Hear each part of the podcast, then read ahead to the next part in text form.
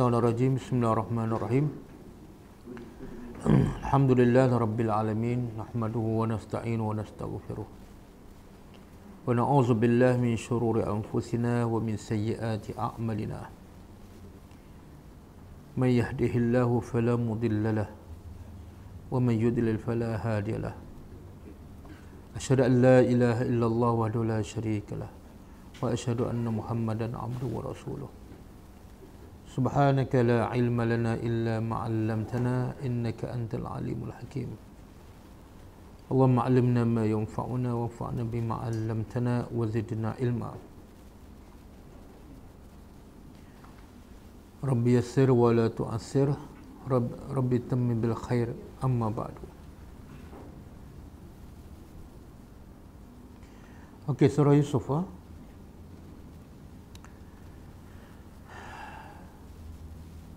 Dia satu-satunya cerita yang paling panjang Paling lengkap Adalah cerita Nabi Yusuf Dalam surah Yusuf.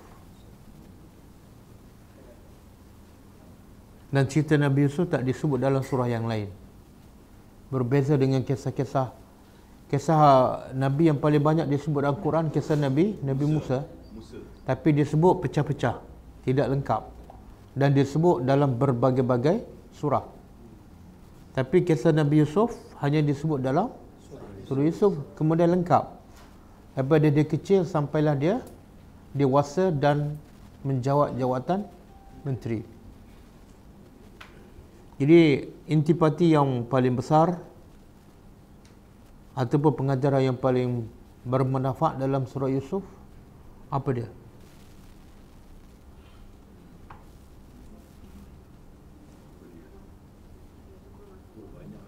Ha, banyak sebut satu je. Ada fitnah, ada kesabaran, daripada ha. uh, takwa, banyak kan.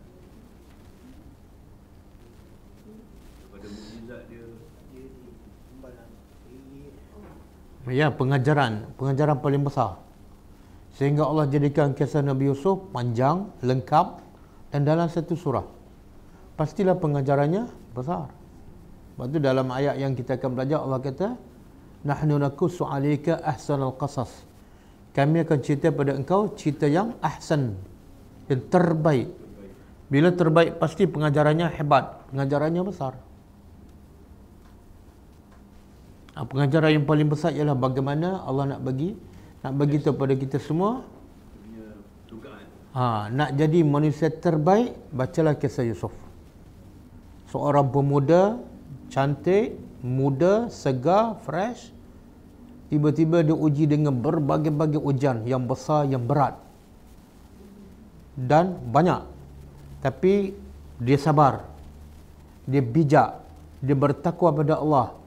Dan akhirnya Allah memberi balasan yang terbaik kepada pemuda ni. Kalau Nabi Yusuf tu orang tua tak jadi hebat cerita tu. Kalau Nabi Yusuf tu orang tak handsome tak jadi hebat cerita tu Kan?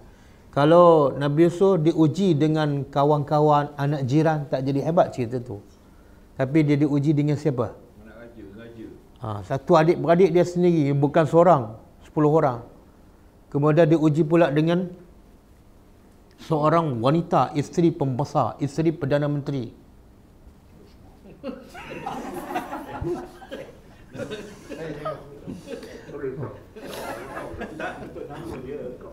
Ha, pu- puasa enam dah habis ke belum ni? Kebetulan nama sama. Ha. Seorang wanita isteri pembesar yang diberi kuasa yang diberi hak untuk memiliki apa ni hamba. Nabi Yusuf masa itu adalah hamba. Seorang hamba. Tapi bagaimana Allah menguji isteri pembesar ni, seorang isteri pembesar sepatu tak tergoda dengan pembantu kan? Pembantu. Kemudian wanita ni biasa biasa kebiasaan wanita orang cari wanita bukan wanita cari orang. Dah terbalik kan kemudian cari pula siapa dia? Hamba dia pekerja dia. Kalau nak cari carilah datuk-datuk ke Tan Sri kan? Ini dengan hamba pun. Kemudian berseorangan tak ada siapa yang lihat. Tapi akhirnya Nabi Yusuf ada pilihan nak berzina ikut nafsu nafsu muda, darah muda ataupun pilihan kedua masuk penjara. Akhirnya orang muda yang masih segar, nafsu pun kuat, pilih duduk dalam penjara. Hebat kehebatan Nabi Yusuf boleh dikontrol nafsu muda dia. Dalam keadaan tidak ada sesiapa yang melihat. Dan akhirnya dengan kesabaran dia, dengan kebijaksanaan Nabi Yusuf, dengan takwanya, Allah angkat dia tempat yang paling tinggi ketika itu. Jadi pengajaran nanti kita akan simpul di akhir nanti. Cuma nak bagi tahu kisah Nabi Yusuf ni sangat besar pengajarannya dan sebagai satu model kepada semua manusia, lelaki, perempuan, tua, muda nak jadi yang terbaik, bacalah kisah Nabi Yusuf dan ikutlah panduan tu. Apa saja ujian, bentuk ujian ada pada Nabi Yusuf.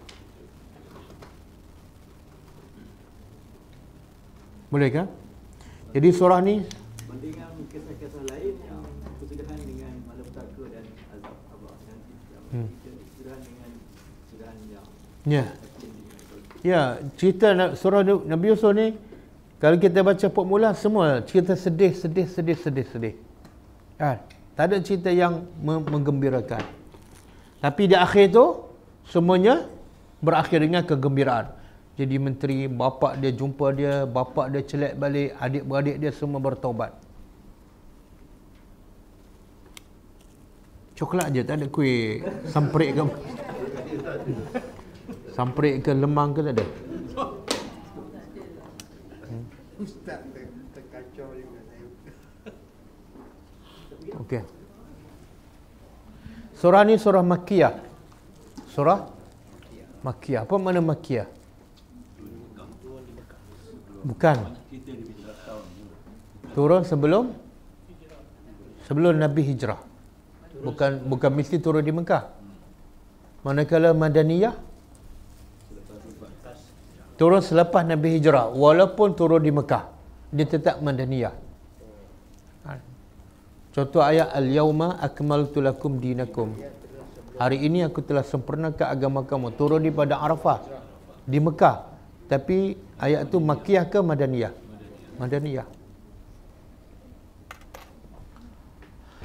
Okey. Auzubillahi minasyaitonirrajim. Alif lam ra.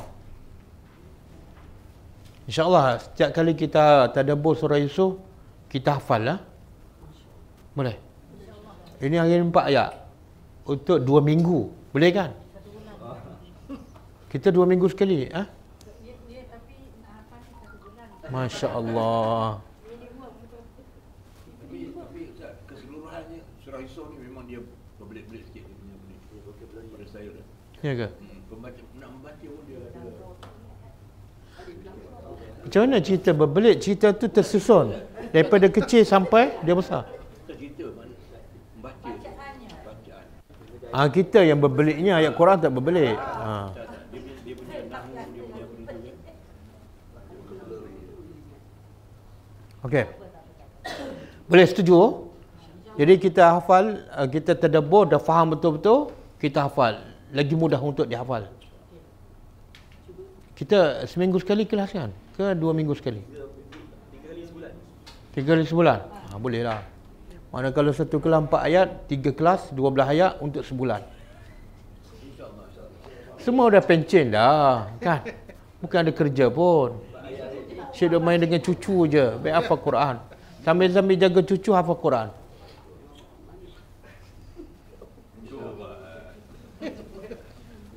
Eh hujan Nabi Yusuf lagi besar kan? Ha?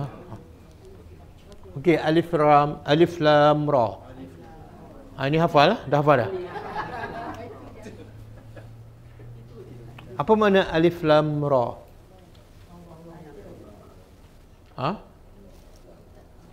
Apa makna Allahu alam? Allah lebih tahu. Allah lebih tahu apa? Makna dia. Maknanya kita bagi tahu alif lam ra tu ada makna. Tapi kita tak tahu Allah tahu. Betul? Macam tu. Macam tu. Macam mana kita tahu alif lam ra ada makna dan Allah saja tahu? Macam mana kita tahu? Siapa bagi tahu? Siapa bagi tahu alif lam ra ada makna tapi Allah saja yang tahu. Mana? Mana ayat mana? Hmm? Ayat berapa tu?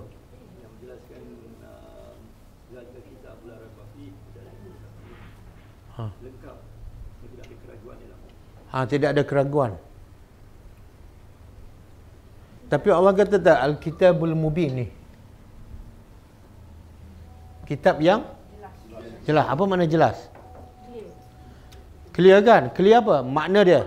Tapi sekarang kalau kita kata alif lam ra ada makna tapi Allah tahu. Tak jelaslah macam tu. Kalau ada makna, kenapa Allah tak bagi tahu kita? Kan Quran tu untuk kita. Faham? Quran tu untuk kita dan Quran tu jelas. Kenapa Allah tak bagi tahu makna kalau ada makna? Hmm? Tak ayat mutasyabihat ni maksud dia ulama berbeza. Tahu maksud dia tapi ulama berbeza. Ada pendapat mengatakan maksudnya macam ni. Ada pendapat mengatakan maksudnya macam ni. Tapi yang ni semua tak tahu.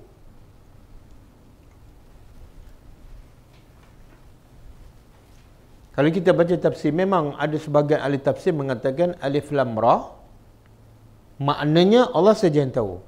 Tapi timbul soalan, siapa yang bagi tahu alif lam ra ada makna? Siapa yang bagi tahu? Sehingga kita kata ada makna Allah saja yang tahu. Ada nabi bagi tahu, ada makna Allah saja yang tahu. Tak ada. Tak ada hadis. Okey, itu pendapat. Ambil satu lagi pendapat. Pendapat yang kedua, alif lam ra tak ada makna. Sebab ada huruf alif. Dia baca macam ni, alif lam ra. Bila kita nak baca, tulisannya macam ni, alif lam ra. Tapi ditulis ringkas alif lam ra. Okey. Jadi alif ada makna tak? Alif. Tak ada. Lam tak ada. Ra tak ada. Sama lah bahasa Melayu. A ada makna? Tak ada. D ada makna? Tak ada. E tak ada. Bila bila ada makna? Bila digabungkan A K U. Ini ada makna? Ada makna. Sama juga huruf Arab. Huruf Arab. Bila dia akan ada makna? Bila digabungkan ta digabung dengan lam, digabung dengan kaf. Tilka ada makna tak? Ada. Makna apa? Itulah. Alkitab kaf digabungkan dengan ta, digabungkan dengan alif dengan ba. Ada makna? Apa makna? Kitab. Itu digabungkan tapi ini tak digabungkan sebab tu dia panggil apa ni? Dia panggil huruf. Huruf apa? Huruf apa ni? Kan dah belajar tajwid. Sampai tiga guru tajwid. Dan tiga-tiga dah mati dah. Ha? Dia panggil huruf? Tak, semua huruf tu dia panggil huruf hijaiyah. Tapi bila huruf di awal surah. Alif Lam Ra, Yasin, Qaf, Alif Lam Mim. Dia panggil huruf muqatta'ah. Pernah dengar? Muqatta'atun. Muqatta'ah daripada qata'ah. Apa makna qata'ah? Putus. Mana huruf yang ter terputus. Alif satu huruf. Lam satu huruf. Ra satu huruf. Tapi kalau macam kitab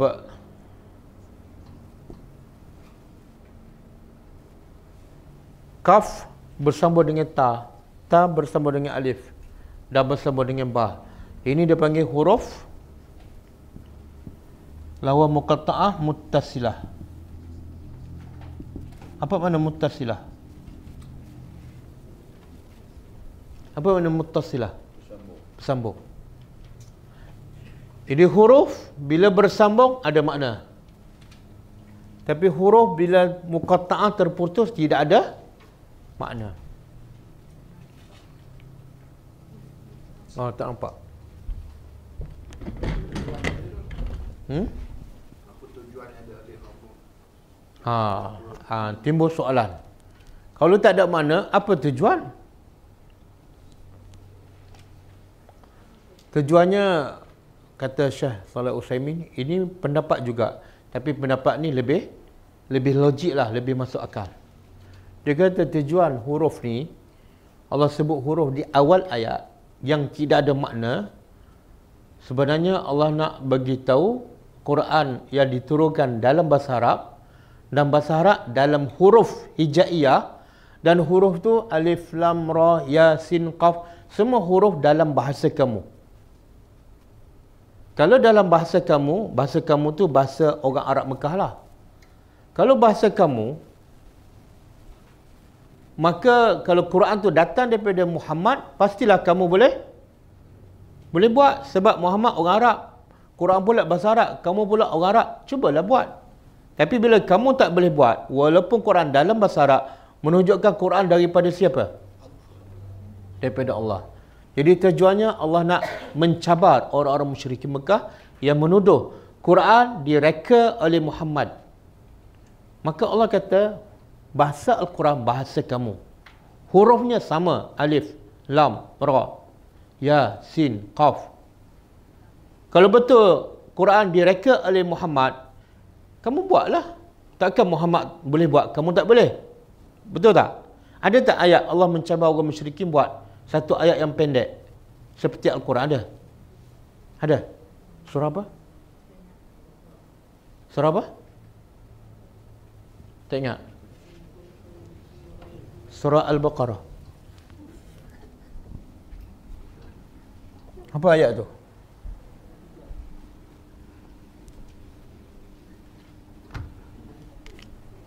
وإن كنتم في ريب. مما نزلنا على عبدنا fa'tu bi suratin min mislihi.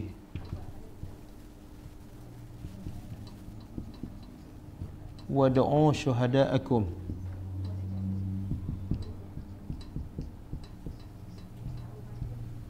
In kuntum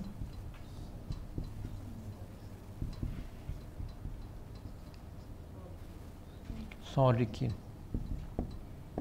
Cuba terjemah. Wa in kuntum. Sekiranya adalah kamu. Siapa kamu ni? Orang Quraisy Mekah. Fi raibin.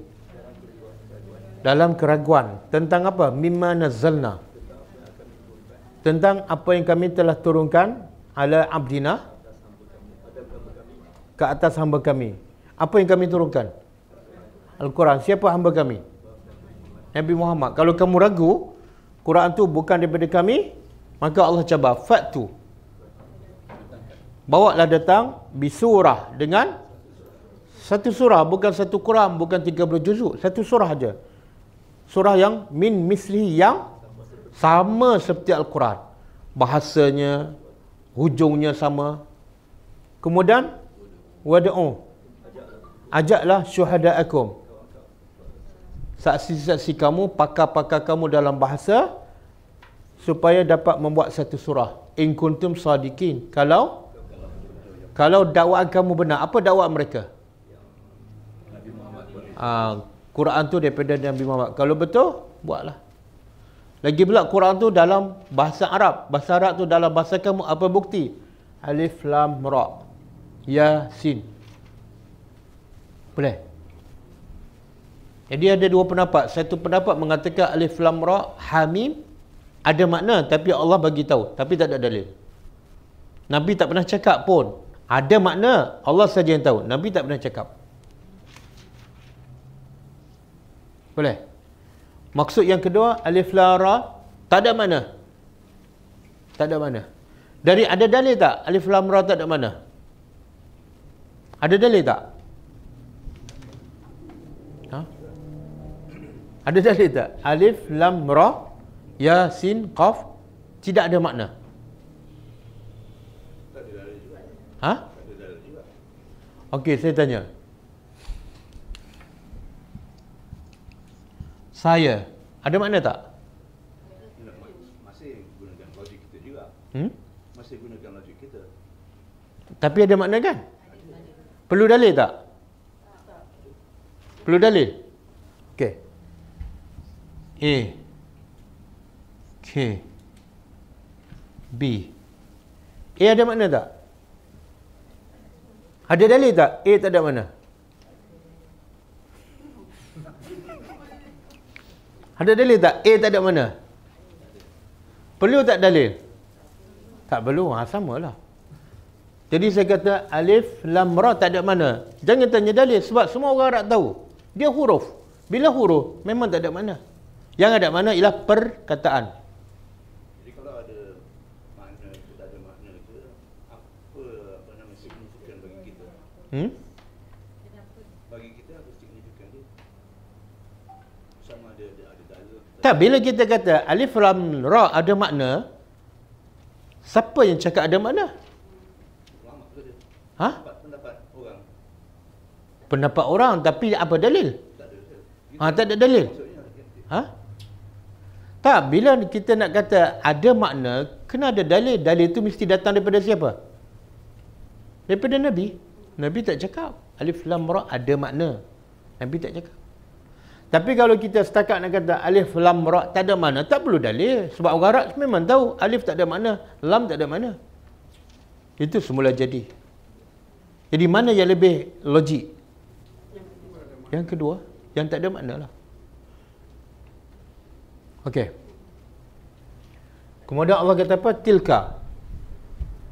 Itulah ayat. Apa mana ayat? Asal makna ayat apa dia? Tanda-tanda. Tanda-tanda. Dan maksud tanda-tanda di sini apa dia? Ayat Al-Quran. Kenapa ayat Quran dipanggil ayat? Sehingga dimelayukan. Ayat awak ni saya tak faham. Sebenarnya ayat awak tu ayat tu bahasa Arab. Kalau bahasa Melayu apa dia? Percakapan awak. Apa? Susunan kata. Kata-kata awak. Susun kata awak. Tapi kita tak pakai, kita pakai bahasa Arab juga. Ayat ni kan. Jadi dia berubah makna. Sebenarnya ayat tu ialah tanda. Kenapa ayat Quran dikatakan tanda? Dan tanda apa? Tanda? Di mana tanda kebesaran Allah? Tak boleh dibuat, tak boleh direka. Ha. Dan maksud dia maksud dia kadang-kadang ayat tu pendek tapi maksud dia boleh dihuraikan satu buku. Dah dah 100 orang hurai, ada lagi yang ke 200 boleh huraikan lagi. Kata-kata manusia seorang hurai dah yang kedua tak boleh dah. Menunjukkan dia datang daripada Allah. Jadi maksud Allah nak bagi tahu setiap ayat kalau kita faham menunjukkan kebesaran Allah. Tapi bagi siapa?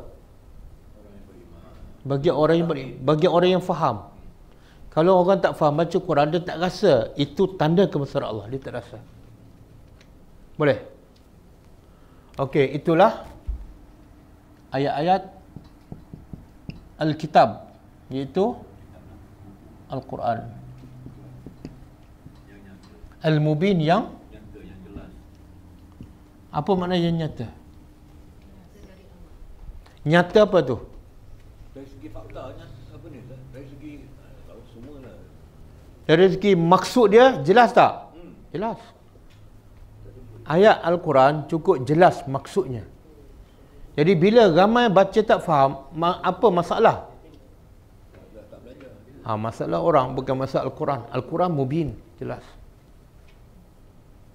Bila Allah kata ayat Quran tu jelas maksud dia, apa sepatut kita buat? Kita kena belajar sampai faham. Sebab ayat Quran hudan linas untuk kita, petunjuk. Allah tak kata Quran tu Allah kata apa? Hudan syahrul Ramadan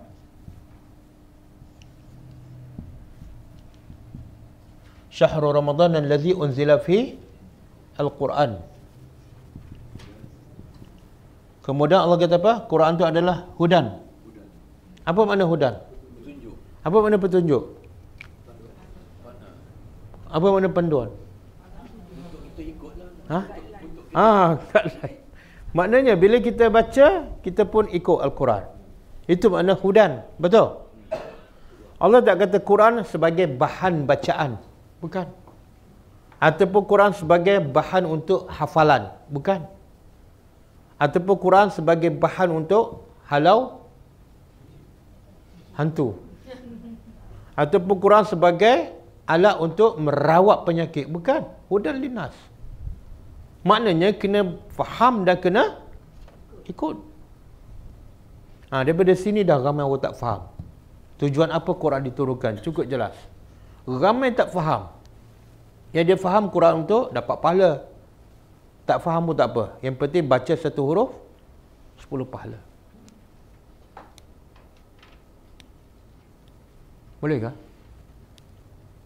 Sebab itulah Quran turun beransur-ansur.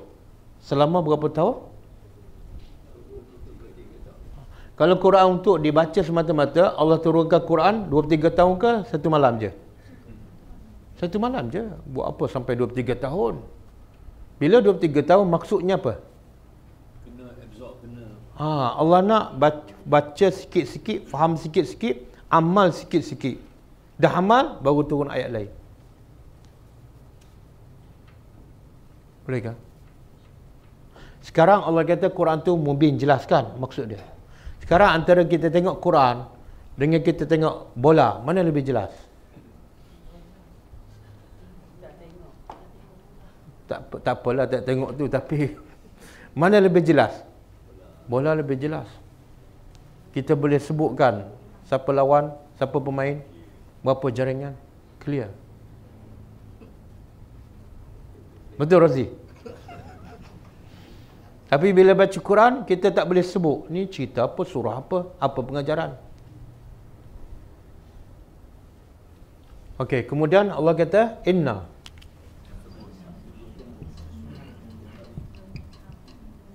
Sesungguhnya kami. An anzalnahu. Kami telah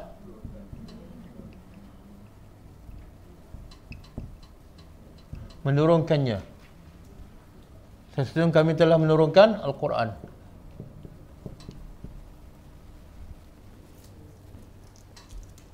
Quran ni ada dua maksud. Oh. Satu, bacaan. Yang kedua, jam'u, himpunan. Quran ada dua makna.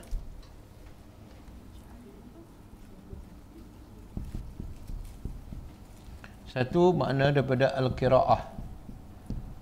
Yang kedua makna dia al-jam'u. Uh, bila makna qiraah apa maksud dia? Dia baca sampai fahamlah. Bila sebut baca mesti kena faham. Yang kedua makna jam'u. Apa makna jam'u? Himpun. Apa yang korang kumpul? Apa yang korang kumpul? Ha? Bila korang kumpul, mana semua dah lengkap. Semua hukum berkenaan dengan kehidupan manusia daripada awal diturunkan sampai kiamat semua dah lengkap. Tak perlu lagi dia ambil daripada hukum manusia sebab Quran dah lengkap dah. Itu mana jamaah himpun.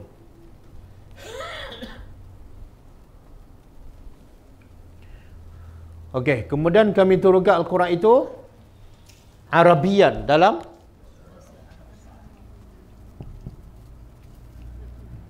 apa bukti, apa dalil Quran diturunkan dalam bahasa Arab?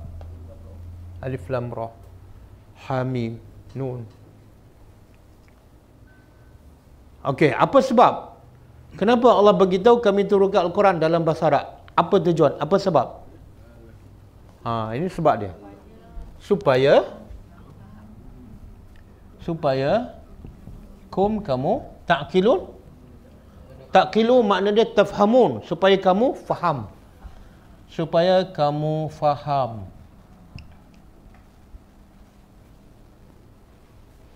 Allah tak kata tafhamun tapi Allah kata takkilun apa yang Allah nak bagi tahu? Bila nak faham kena guna akal.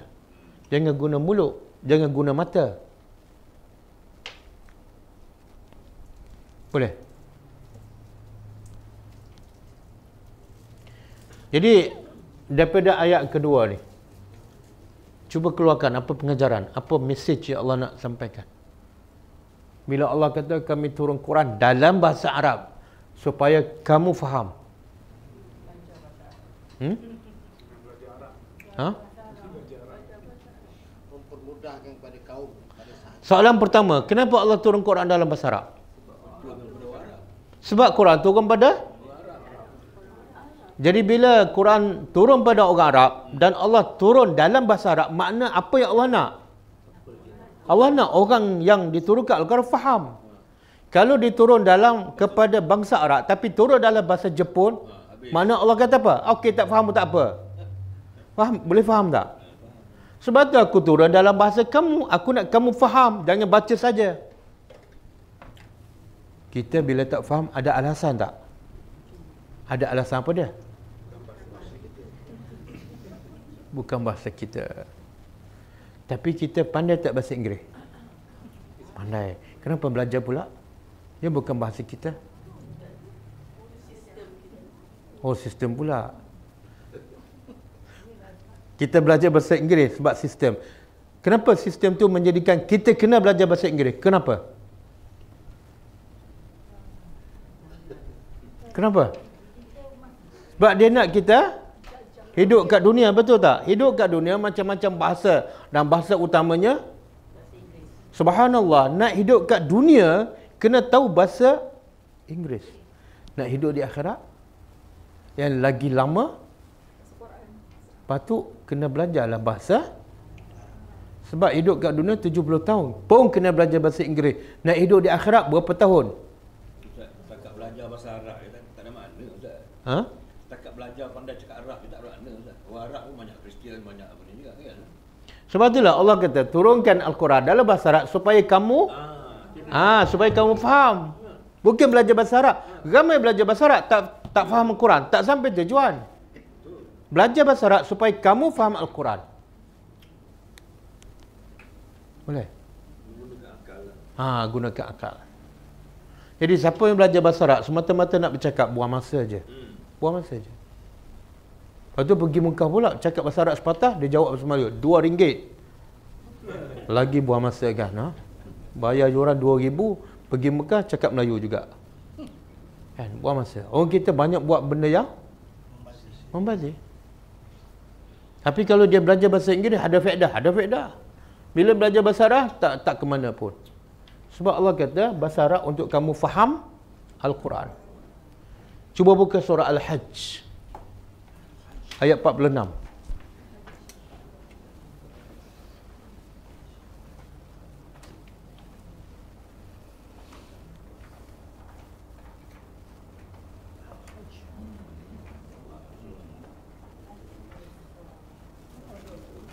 Surah 22.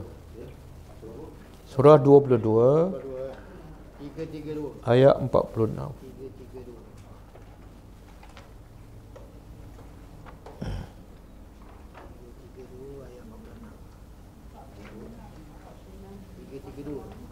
Muka surat 337. 337.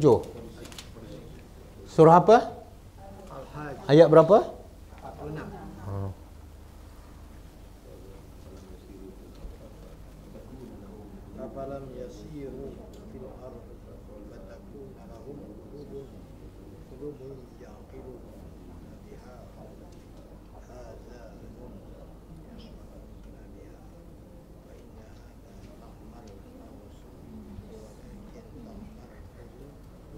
Okey, cuba cuba faham maksud dia.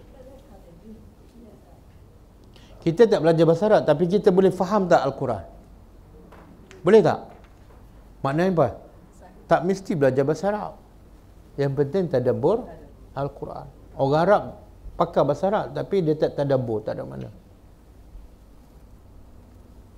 Okey, apa maksud ayat tu? Keluarkan pengajaran dia.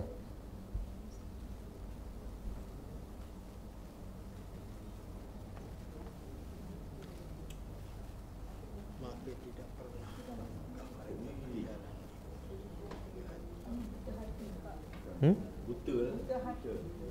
Buta hati habis. Bila mana pun. Allah tanya kan? Allah tanya soalan. Apa soalan dia? Ha. Tidakkah mereka berjalan berjalan fil ardi di atas muka bumi? Kan? Kemudian fatakuna lahum bila mereka berjalan ada bersama mereka kulub hati yang yaqilun. Ha, tengok Allah kata kulub tapi yaqilun. Makna apa tu? Hati yang berfikir. Dengan apa? Dengan hati, dengan akal. Jadi kulub tu sebenarnya akal lah. Kulub tu sebenarnya akal.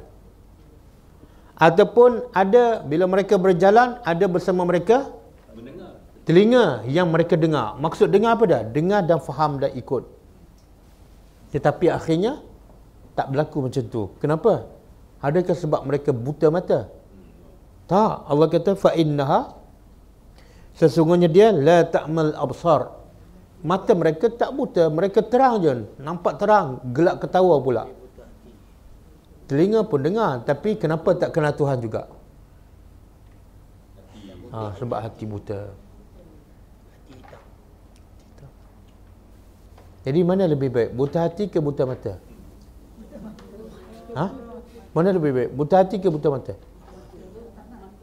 Tak apa jawab soalan je. Mana lebih baik? Buta hati ke buta mata? Buta mata lebih baik. Tapi mana kita sedih? Buta mata ke buta hati?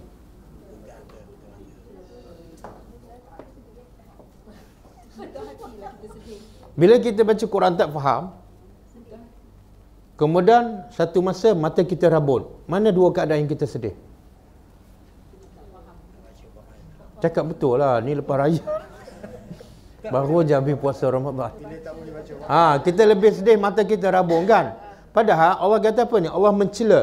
Mata mereka celak, tapi yang masalah hati mereka buta. Tengok kebesaran Allah, baca Al-Quran tapi tak rasa kebesaran Allah. Bukan masalah pekak, bukan masalah buta tapi hati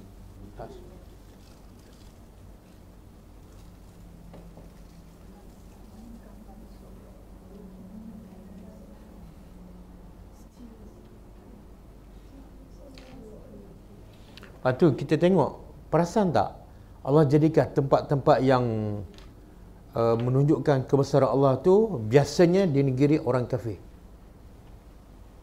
Kebetulan saya baru balik daripada China. Saya pergi tempat satu bukit Gunung-gunung yang berwarna-warni. Kan? Pernah, pernah pergi? Allah buat. Ada warna biru Ada warna oranye Ada warna merah. Macam-macam. Dan Allah sebut dalam Quran tapi Allah buat di negeri orang kafir. Ramai orang Cina. 98% orang Cina sendiri, orang kafir. Pelancong luar tak ramai. Pelancong Malaysia, kumpulan saya aja 34 orang. Beribu orang, dia tengok, dia ambil gambar, dia seronok, dia melompat. Tapi tak kenal Tuhan. Pergilah mana pula New Zealand kan, dengan tasik, dengan sungai, dengan... Semua Allah jadikan benda tu di, di negeri orang kafir. Negeri orang Islam pula padang pasir, sungai tak ada, tak ada pemandangan cantik. Kenapa? Sepatut mereka lebih mudah beriman sebab tanda kebesaran Allah depan mata mereka. Betul? Tapi kenapa mereka tak beriman? Kenapa? Ha, jawapan ayat ni lah. Sebab mata mereka bukan buta.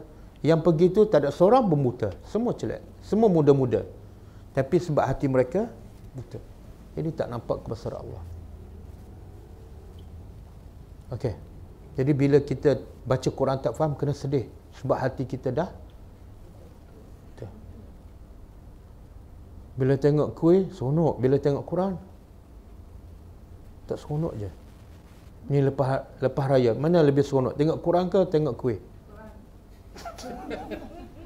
Alhamdulillah itu kesan puasa lah tu ha. Okey, boleh? Jadi kenapa Allah turun Al-Quran dalam bahasa Arab? Apa jawapan dia? Supaya mereka faham. Okey. Kenapa Allah tak turunkan Quran kepada bangsa lain dalam bahasa lain? Ha? Kenapa confuse pula? itu kalau uh, tak hantar ke Jepun dalam bahasa Jepun nanti orang Mongolia pula tanya kenapa nak hantar ke Mongolia ha, tak habis dah jawapan dia tak, tak habis dah Hmm? Sebab Rasulullah tu Kenapa Allah pilih Rasul daripada bangsa Arab? Yalah, saya yang tanya, tanya saya balik.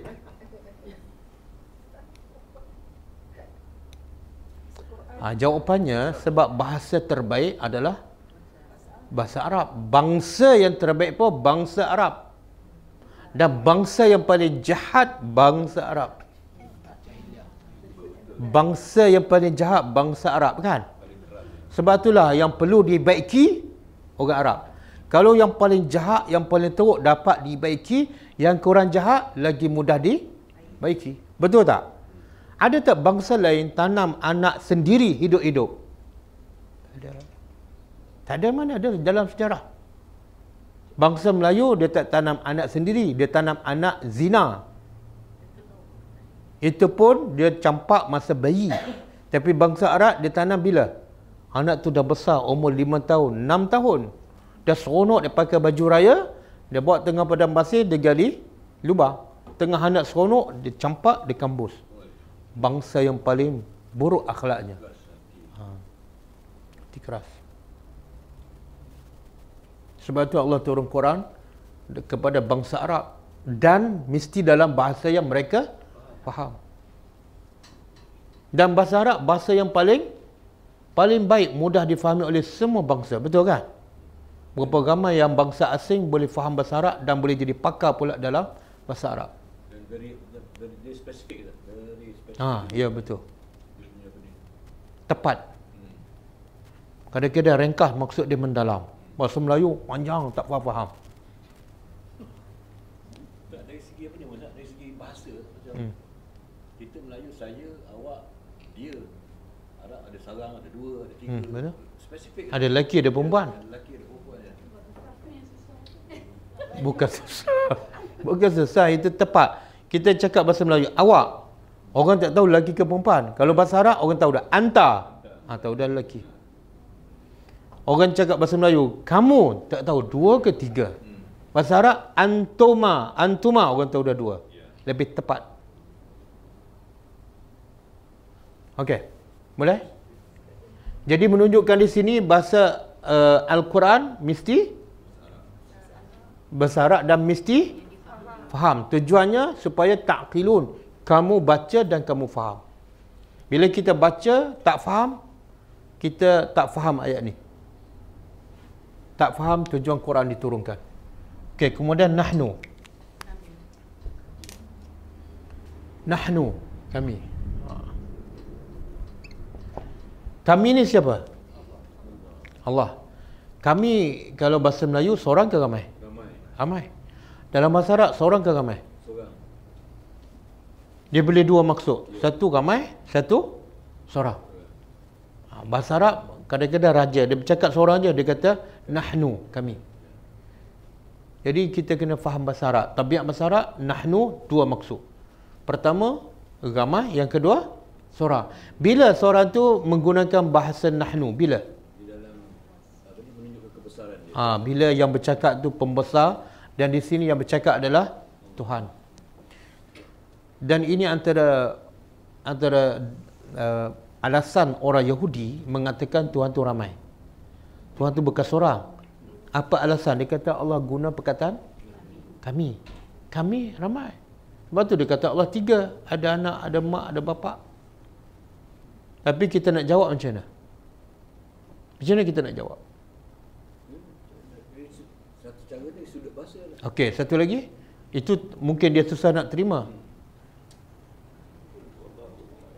Ha, dia jangan ambil perkataan nahnu saja, baca ayat lain. Sebab tu kurang kena baca dan faham semua sekali. Jangan separuh-separuh. Allah kata Allah sendiri berkata, "Qul huwallahu ahad." Allah tu esa, bukan ramai.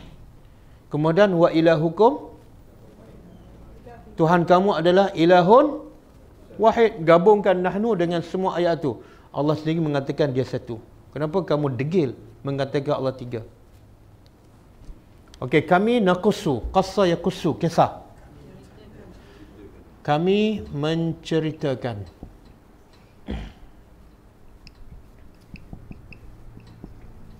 Alaika.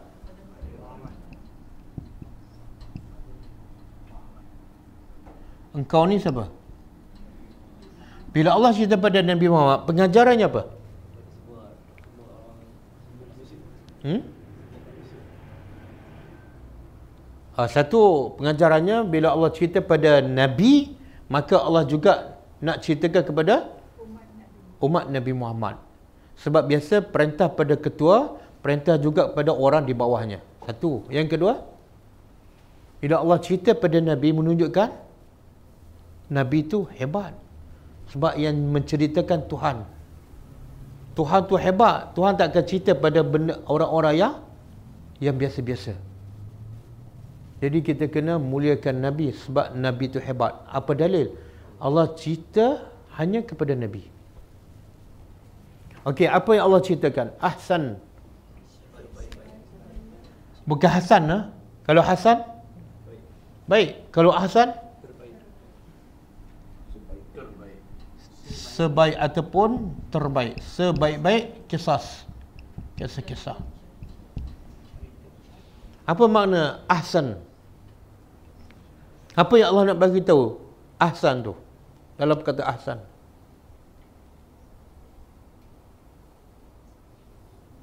Contohlah saya kata ini saya bagi buku cerita. Saya bagi pada anak saya, nak ini cerita terbaik ni. Bila saya sebut terbaik apa maksud saya? Ha? Baca, faham dan ambil pengajaran sebab dia terbaik. Boleh faham? Jadi bila Allah kata, aku nak cerita pada kamu cerita terbaik, Allah nak beritahu, cerita ni adalah cerita yang paling baik, paling banyak pengajaran, paling banyak manfaat. Baca sampai faham. Tapi ramai orang tak faham ayat ni. Sebab tu dia baca surah Yusuf sampai tak faham. Yang dia faham satu je. Muka Yusuf. Insaf. Takkanlah cerita terbaik pasal muka aja.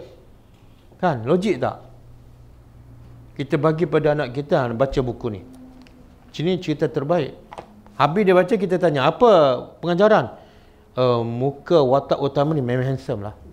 Bila nak, nak mengandung suruh baca. Ha. Oh, Kak biasa baca tu?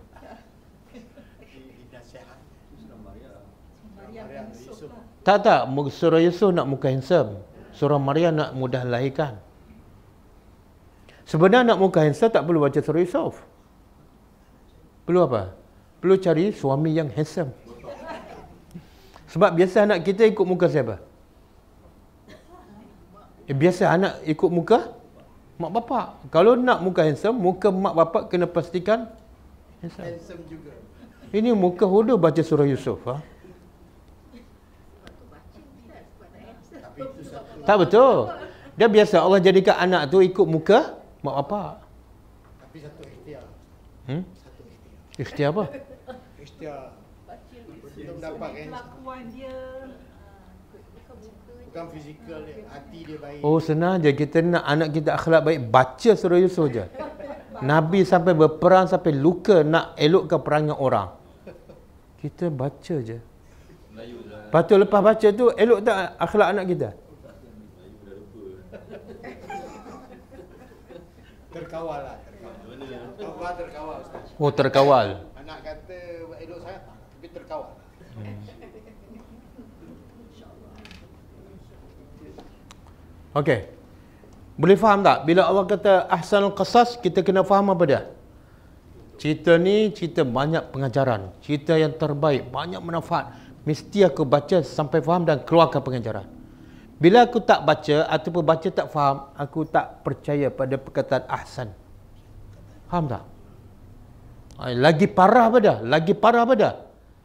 Kita tak baca Quran, kita baca buku lain. Itu lagi kita menolak Al-Quran. Kadang-kadang kita baca novel ditulis oleh manusia. Kita baca sampai habis, sampai faham. Sedangkan siapa kata novel itu yang terbaik? Siapa kata? Manusia. Yang ni siapa kata ahsan? Macam mana kita boleh tolak yang Allah kata ahsan, kita ambil yang manusia kata ahsan. Mana kita tak beriman dengan Allah.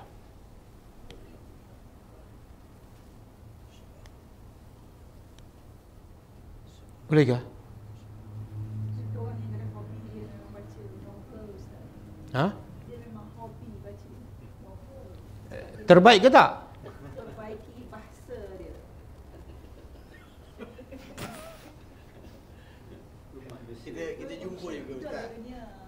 Dia macam ni lah. Allah kata, uh, hukum, contoh, hukum kisas. Orang tumbuk kita, kita boleh tumbuk tak? Boleh tak? Boleh. Tapi Allah kata yang terbaik apa dah? Maafkan kan? Kita, mana kita nak, kalau ada peluang lah, kita nak balas ataupun kita nak maafkan. Allah kata maafkan terbaik. Kita nak yang mana?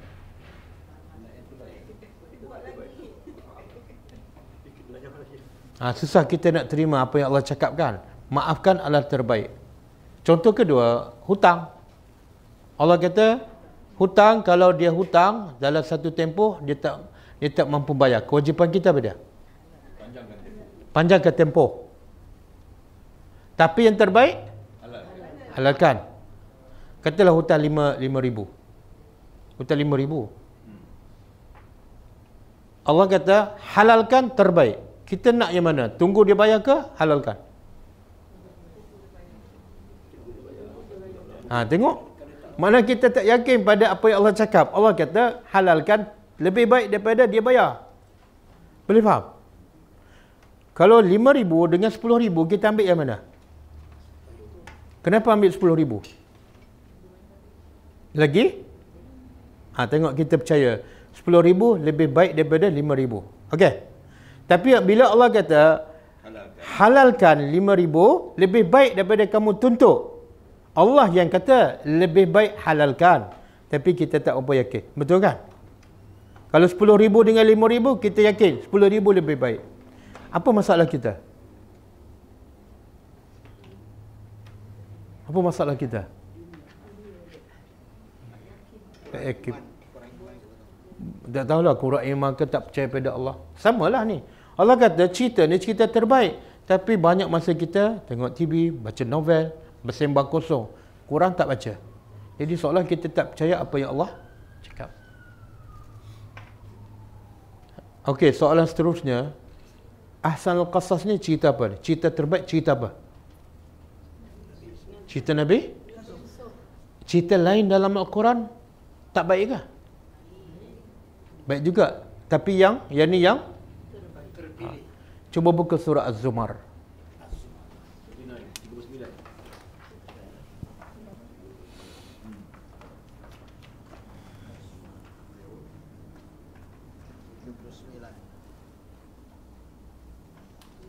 Ayat 23.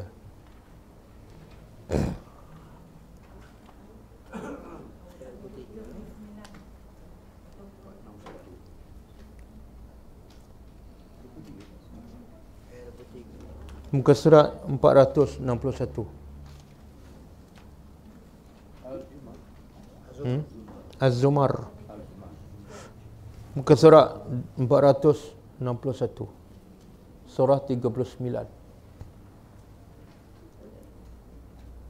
Ini Allah kata apa pula?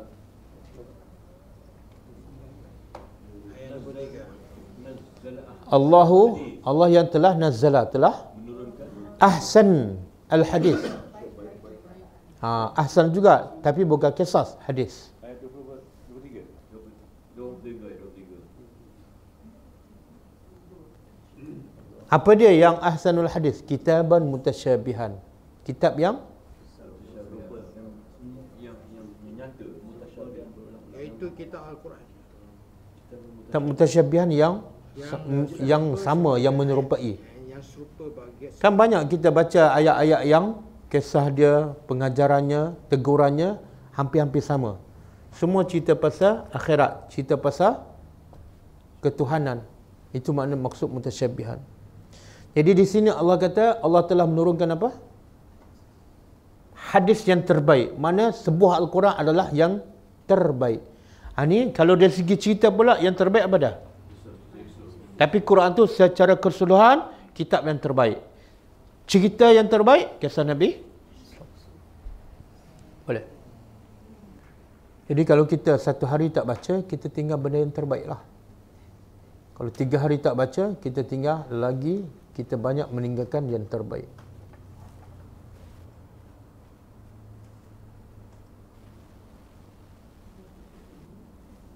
Boleh ke ni?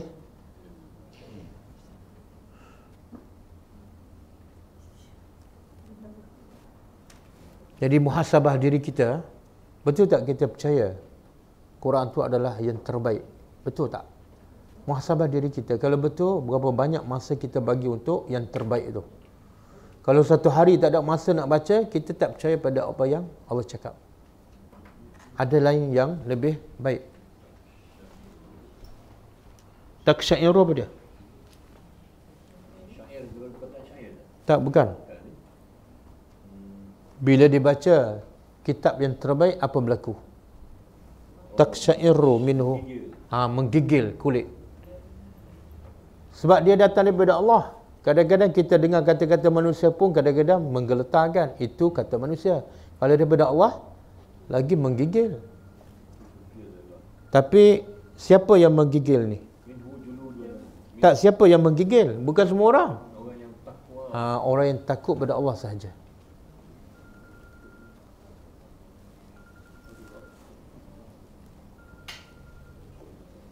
Orang yang takut pada Allah sahaja. Kemudian lepas menggigil apa berlaku? Lepas menggigil apa berlaku? Tenang Talin, talin mana lin, lin, lembut. Kulit tadi menggeletar, sekarang dah tenang. Sebab apa tenang?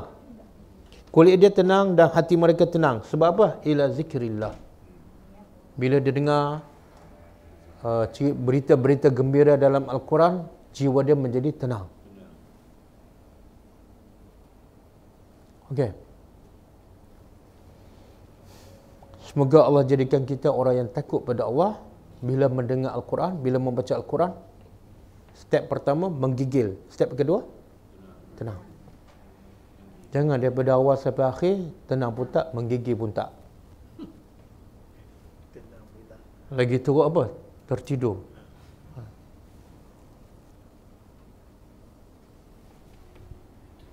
Okey, bima auhayna dengan apa yang Dengan apa yang kami wahyukan. cerita yang terbaik dari mana? Dengan apa yang Kami wahyukan. Telah wahyukan engkau ilaika kepada engkau.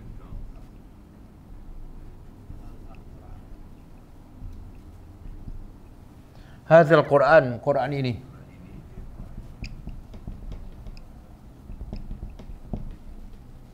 Okey, wa in kunta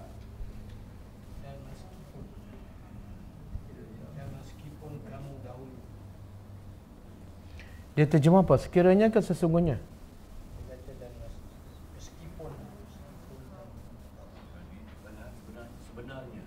Ha. Dan sesungguhnya belum turun wahyu adalah kamu sebelum ha, sebelum turun wahyu. Sebelum turun ahsan al-qasas sebelum ini adalah Kau tidak tahu. Kau ha, min qablihi. Min qablihi dari sebelumnya. Dari sebelumnya iaitu sebelum turun al-Quran. Apa keadaan kamu sebelum turun al-Quran laminal ghafilin. Pasti dari orang-orang yang Lalai tidak mengetahui uh, kalau nak kata ini Allah kata pada siapa ni? Uh, betul tak Nabi lalai? Ha, ghafilin tengok orang lah. Kalau kita boleh terjemah lalai tapi kalau Nabi tak sedar tak tahu. tidak tidak tahu penunjuk tidak tahu kebenaran. Orang-orang yang lupa. Betul tak? Nabi sebelum turun Al-Quran sebelum turun wahyu Nabi kebingungan. Betul tak? Apa bukti Nabi kebingungan? Nabi pergi pergi duduk kat gua kan? Tak tahu nak buat apa. Nak tegur tak pandai sebab tak ada Quran. Sebab tu ada dalam satu surah Allah kata apa? Sebelum ni, sebelum ni kamu uh, Allah guna perkataan dolan. Dolan tu makna kebingungan, kebingungan. Lepas tu Allah bagi hidayah. Surah apa tu? Iqra bukan. Bukan, bukan. Wadduha. Wadduha. Waktu ha, cuba baca ada ke tak?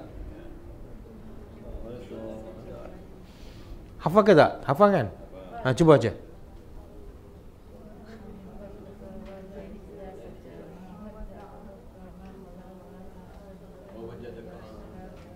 Ha? Tak keluar juga? Allah nak buka juga Quran. Kan dah hafal. Wa wajadaka dhalan. Ada. Allah nak sebut nikmat Allah kepada Nabi apa dah? Alam yajidika yatiman fa'awa. Dulu kamu yatim. Allah awal lindungi. Kemudian wa wajadaka ailan. Allah dapati kamu dulu miskin. Fa'aghna. Allah mengkayakan. Wa wajadaka dhalan. Dia dapati engkau. Allah dapati engkau pula dhalan. Tak tahu ha? sama ghafilin. Tak tahu apa-apa. Fahada. Lalu Allah Subhanallah. Makna apa tu? Bila Nabi dapat petunjuk dan dapat ilmu? Bila? Bila? Setelah turun Al-Quran. Makna apa tu? Pengajarannya apa? Dalam Quran. Semua ada. Sebenarnya. Mana siapa yang tak ikut Al-Quran memang sesat. Ya. Siapa tak ikut Al-Quran, siapa yang baca saja memang sesat. Tengok Allah kata, sebelum turun Al-Quran kamu ghafilin. Ada Al-Quran, barulah ada. Boleh? Itu siapa nak jadi terbaik, baca dan amal dengan Al-Quran. Engineer ke, doktor ke, apa-apa sahaja, apa-apa saja kerja dia, kalau nak jadi terbaik, jangan tinggal Al-Quran. Siapa tinggal Al-Quran, walaupun dia ustaz, dia akan jadi orang yang terburuk. Bolan. Ataupun, apa? Ghafilin. Ghaflah. Ghaflah jingga.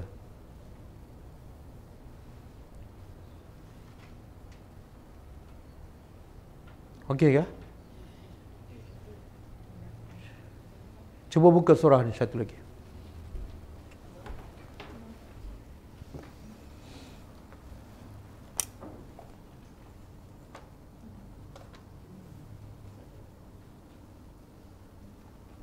Okey. Tahu tak surah apa? Ha, surah Al-Isra.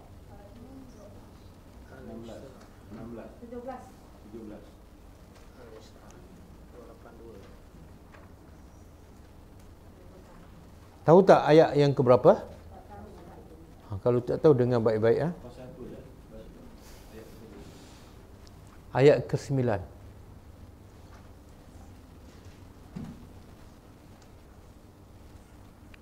Inna hadha Quran yahdi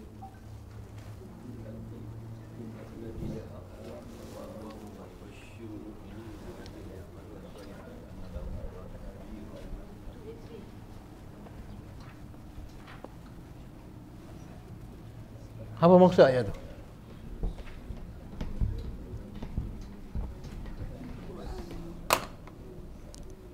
Inna hadzal Quran. Ha, Sesungguhnya Inilah Al-Quran. Hadzal Quran. Yahdi. Memberi petunjuk Lillati. Lillati hiya Aqwam Kemudian wajubashirah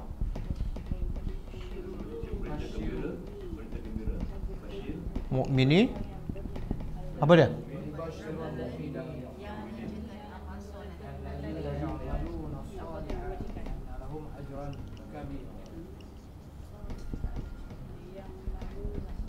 Anna lahum Ajaran apa? Kabira Okey, cuba cuba taklun ha. Cuba taklun ayat ni. Ha? Basyiru tu wa yubasyiru. Basyiru, wa basyiru. Okey. Apa kata dalam surah Yusuf tadi? Allah turun Al-Quran dalam bahasa Arab supaya kamu takhilun, supaya kamu faham. Okey, cuba faham ayat ini. Inna hazal Quran yahdi. Ha, memberi hidayah pada siapa? Lillati kepada allati yang hiya hiya tu balik pada tariqah jalan. Jalan. Quran ni menunjuk kepada jalan yang akwam. Akwam. Bukan lurus. Akwam. Akwam ni isim tafdil. Isim tafdil. dia kata sini ustaz lebih lurus atau benar? Salah. Dia kalau hasan baik, kalau paling baik Ahsan. ahsan. Kalau kabir besar, kalau paling besar Akbar. akbar. Kalau qiyam lurus, kalau paling paling lurus Aqwa. akwam. Paling lurus. Apa yang Allah nak beritahu? Dengan perkataan akwam. Itulah yang jalan yang terdekat dan pasti sampai. Tapi akwam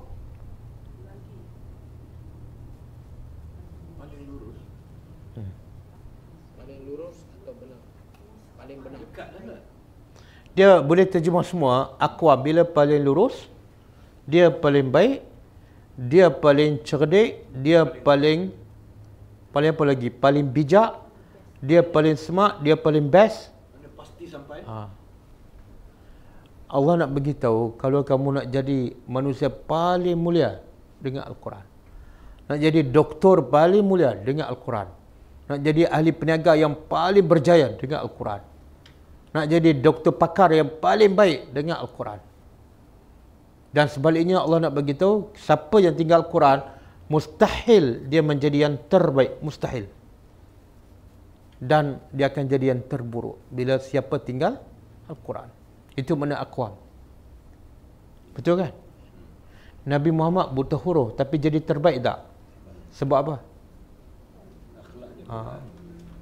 Umar jahat, hati keras. Tapi akhirnya Nabi kata dia layak ganti Nabi. Sebab apa?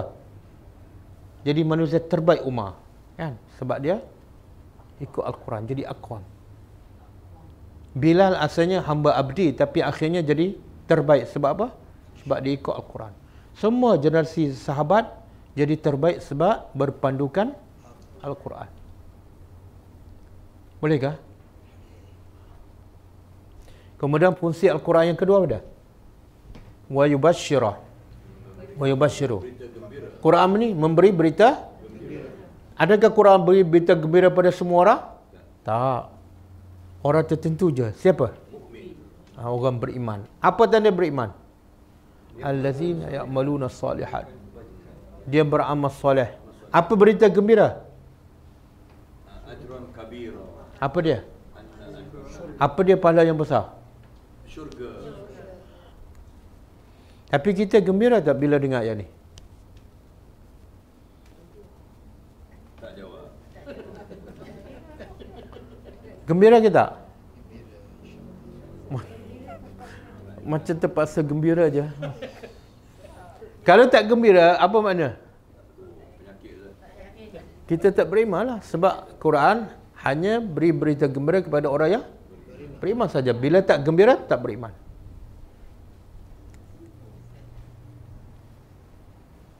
Okey ke? Ini datang kelas tadabbur berapa ayat kita faham?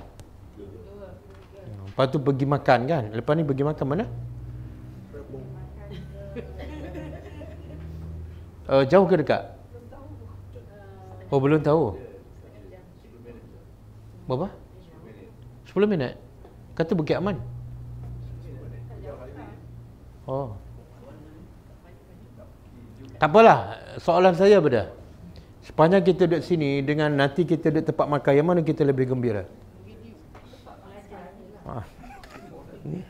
Allah Maha mengetahui. Kita kena gembira bila Allah beritahu balasan yang paling besar ialah syurga.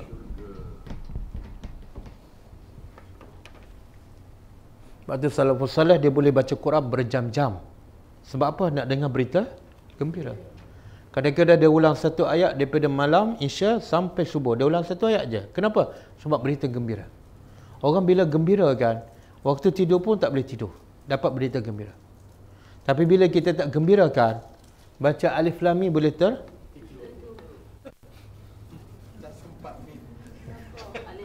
tak sempat mim ah. Dia harakah sepatut enam, dua harakah. Terus tidur. Okey, habis. Sekarang kita masuk cerita Nabi Yusuf. Yang tadi itu sebagai intro, mukaddimah dia. Sekarang baru masuk kisah Nabi Yusuf. Allah nak bagi tahu cerita ni cerita terbaik. Supaya apa? Bila masuk cerita Nabi Yusuf, fokus betul-betul sebab dia cerita terbaik. Jangan baca je sampai tak faham. Okey. Masa ada lagi? Ha? Ada ke tak ada? Tak ada dah. Kita habis pukul apa?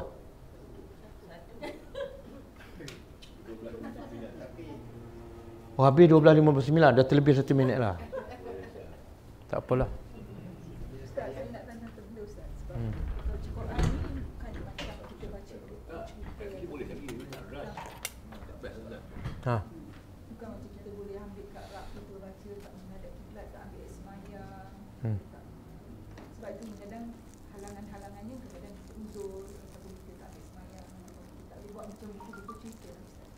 So macam mana kita nak galakkan diri kita sama selalu membaca Al-Quran dengan tak ada halangan-halangan tu. Macam kita kan kita ambil semayang apa kadang-kadang orang pun uzur. Kadang-kadang menghadap kiblat kita diusi Tak dia uh, pendapat yang paling kuat baca Al-Quran tak wajib ada wuduk. Yang wajib ada wuduk ni dua keadaan je. Solat dengan tawaf. Selain pada tu tak wajib. Jadi jangan kita wajibkan benda yang tak wajib. Kita buat undang-undang baru. Tapi orang uzur pula macam tu. Ha?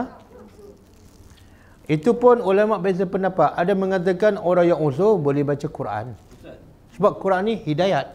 boleh baca Al-Quran translation tu Ustaz? Ya. Yang tak yang bukan yang begitu.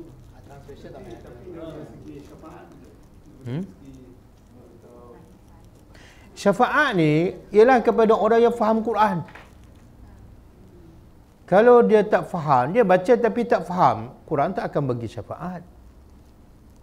Lepas tu dia takut nak baca Quran sebab tak ada wuduk kan uzur. Kononnya hormat Al-Quran tapi tak faham. Sebenarnya dia tak hormat Al-Quran. Hormat Al-Quran ialah hudan lina. Baca sampai faham dan ikut. Itu hormat Al-Quran. Orang kita salah faham. Hormat Al-Quran ialah baca ada wuduk, menghadap kiblat, tutup aurat. Kan? Baca auzubillah tapi tak faham sepatah pun. Sebenarnya dia telah menghina Al-Quran. Quran ni seolah untuk alat bacaan je. Tak. La'allakum tak, ni ayat ni. La'allakum taqilun. Supaya kamu faham. Bila kita tak faham, kita tak faham tujuan Al-Quran diturunkan. Jadi cara kita hormat Quran salah. Bila jatuh angkat cium letak balik. Kan tak faham juga. Dah 50 tahun cium Al-Quran tapi tak faham. Itu bukan hormat.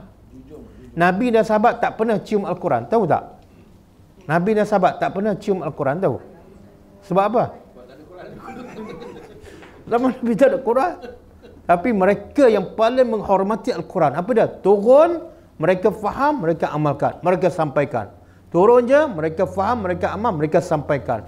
Nabi dan sahabatlah generasi terbaik. Quran tak ada. Cium tak pernah. Kan? Kita ni Quran cium sampai lebuk.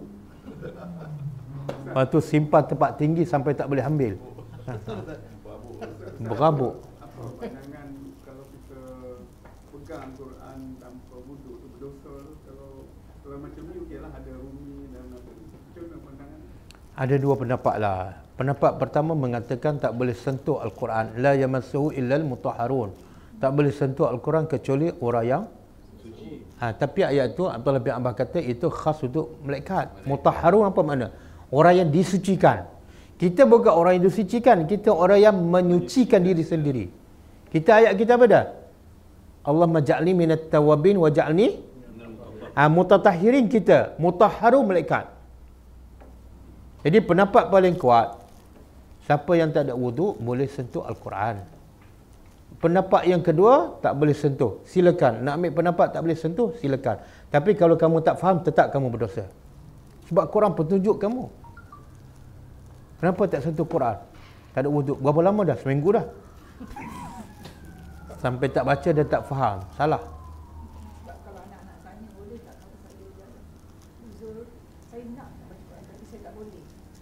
Tukar soalan. Tukar soalan. Kadang-kadang anak ni tanya soalan tu lah. Kita pun tanya soalan tu. Mak bapak kita pun tanya soalan yang sama. Boleh tak sentuh Quran tanpa wuduk? Sekarang tukar soalan. Apa hukum baca Quran tak faham? Tukar soalan. Apa hukum baca Quran tak faham? Hukum dia apa dah? Berdosa sebab tak hormat Al-Quran. Allah kata ahsanul qasas, cerita terbaik. Macam mana tak faham cerita terbaik? Boleh faham tak? Bahaya didikan kita daripada kecil, hormat Quran ada wuduk. Letak tempat tinggi, cium. Tapi tak faham sepatah pun. Kalau kita okey, kalau kita nak ambil pendapat, masa uzur tak boleh sentuh. Okey, okey. Tapi bila masa tak uzur, bacalah sampai faham. Faham tak? That's the question. Tapi masa dia tak uzur, dia baca tak faham juga dia faham tapi dia macam was-was sama ada boleh tak baca waktu dia uzur. Tak, okey. Baca Quran tanpa wuduk, ulama sepakat boleh baca. Kau uzur Ustaz, uzur. Uzur. Masih Hmm. Okey, sekarang bacalah masa Okey. Masa haid boleh tak baca Quran? Pendapat dalam mazhab Syafi'i tak boleh baca. Tapi satu lagi pendapat mengatakan boleh. Boleh. Sebab apa? Sebab Quran hudan petunjuk. Macam mana kamu tinggal petunjuk kamu? Kan bila tinggal petunjuk sesat. Ada dua pendapat lah. Ha, dua pendapat. Kalau kita nak ambil pendapat tak boleh baca, okey. Baca terjemahan dia. Baca terjemahan dia. Jangan Quran pun tak baca, terjemahan pun tak baca. Terjemahan, baca terjemahan bukan baca Quran. Dan tak perlu bersih. Boleh faham? Tapi setengah kita bila uzur, seronok melompat. Kenapa? Kenapa tak baca Quran? Saya uzur. Ha. Macam seronok pula. Tak. Patut tak baca Quran sedih. Boleh tak? Okey. Jadi nak ambil pendapat tak boleh baca. Okey. Masa tak uzur, pastikan baca sampai faham. Jangan pergi lagi open house. Ha. Hmm. Iyalah. Alasan je, alasan kita. Kita memang dah malam baca, bila uzur pula, Alhamdulillah. Tapi baca tak terjemahan masa uzur? Lah, baca terjemahan bukan baca Quran. Boleh baca. Okey, boleh ha? Cukup ah? Oh, tak tutup majlis lagi. Takut terlupa. Okey, kita tutup dengan baca tasbih kafarah. Subhanakallahumma wa bihamdika asyhadu an la ilaha illa anta astaghfiruka wa atubu ilaik. Assalamualaikum warahmatullahi wabarakatuh. Tiga ya. Ha, tiga ya.